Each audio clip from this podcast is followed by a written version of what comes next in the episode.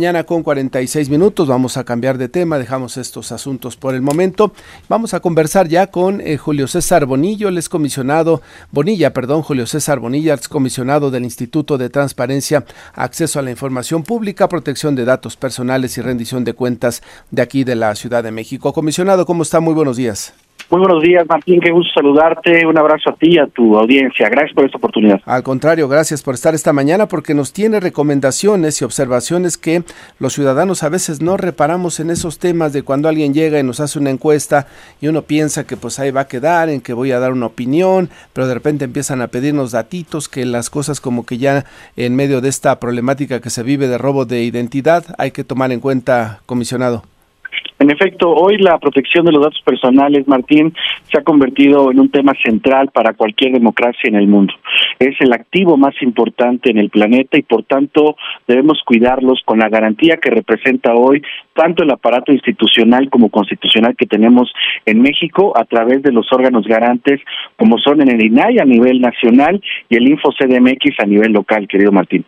Exactamente. ¿Qué debe de hacer un ciudadano cuando llegan a su casa, tocan la puerta, qué, qué medidas debe de tomar y en qué momento quizá ya no dar más información de la necesaria, comisionado. En efecto, a ver, mantener mucho resguardo sobre sus datos personales, que son todos aquellos datos que te identifican o te hacen identificable, nombre, dirección, correo electrónico, registro de voz, eh, eh geolocalización, etcétera. Hoy más que nunca, en pleno siglo XXI, nos encontramos frente a varios retos. Ante los analógicos que tenemos frente al Estado o ante entes privados, pero también en el mundo digital, Martín, que en este, en este pleno siglo XXI, en el momento en que tú y yo estamos conversando, se ha convertido en una auténtica revolución a escala planetaria, toda la administración masiva en tiempo real de los datos personales. Y por tanto tenemos que tener un autocontrol eh, muy importante con lo que hacemos en el mundo digital como en el mundo analógico, querido Martín. Sí, y es que muchas veces esa información que a veces uno proporciona de manera pues eh, cordial y amable, aparecen datos en los partidos, ¿no? La empiezan eh, de repente a malutilizar y cuando uno se da cuenta pues ya militan cinco partidos de los de los de la Ciudad de México, comisionado. Es una es una gran exploración la que has hecho Martín porque es uno de los principales problemas en México a propósito de este proceso electoral federal y en democracia de manera particular adjetiva me refiero a la de los procesos.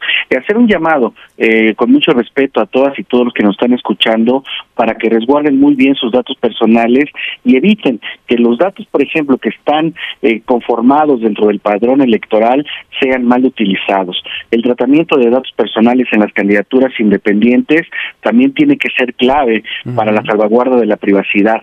La afiliación indebida ha sido un fenómeno muy recurrente durante los últimos procesos electorales, al igual que la dispersión ilegal del padrón electoral o que decide la violencia política en razón de género, donde se utilizan datos personales de carácter sensible para afectar a candidatas y candidatos, pero también para generar violencia en términos globales y un tema muy recurrente que tú has señalado, suplantación de identidad eh, sobornos, fraudes, violencia digital, hoy son fenómenos a las que todas y todos tenemos que hacer frente por el ejercicio de los derechos ARCO y para eso tienen instituciones como el Info Ciudad de México para apoyarles, querido Martín. Cuando alguien detecte que fue víctima de una situación de estas, eh, ¿qué puede hacer? ¿Contactar al instituto de inmediato para eh, plantear alguna queja, alguna investigación a propósito? Una denuncia, por supuesto, si están identificando que hay una administración indebida de sus datos personales y que los está afectando, el ejercicio de sus derechos ARCO, querido Martín,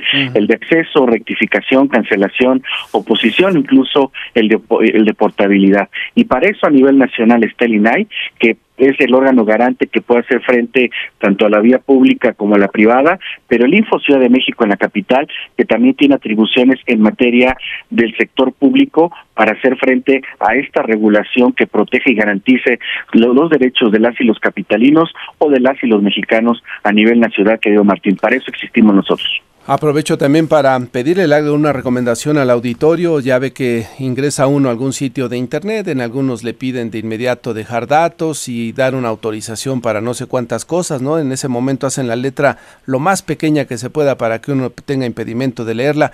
¿Qué, en ese caso, en esas eh, circunstancias, comisionado, qué le recomienda al auditorio? Que por favor lean los avisos de privacidad, querido Martín, es una gran pregunta. Que por favor tengamos un nivel también de autocontrol en nuestras relaciones digitales, porque hoy en esta vorágine, en esta revolución digital, lo que nos surge es tener información inmediata, tener aplicaciones en tiempo real, pero difícilmente leemos los avisos de privacidad quienes justamente nos advierten cuáles serán los niveles justamente de administración de datos, quiénes los administrarán y con qué finalidad. Ya dependerá de nosotros si autorizamos o no esa administración masiva de nuestros datos, insisto, de nuestros datos incluso más sensibles, Martín. Estoy hablando del reconocimiento facial, del uso de la voz, de eh, la geolocalización, eh, en fin, de una serie de variables que hoy en pleno siglo XXI se convierten en el activo más importante del planeta planeta, que son los datos. Atentos con ese tema entonces y cualquier asunto de manera inmediata contactar al instituto. Comisionado, le agradezco la conversación y la información esta mañana. Ha sido un placer, querido Martín, un abrazo fuerte y muchas gracias. Saludos, que le vaya muy bien.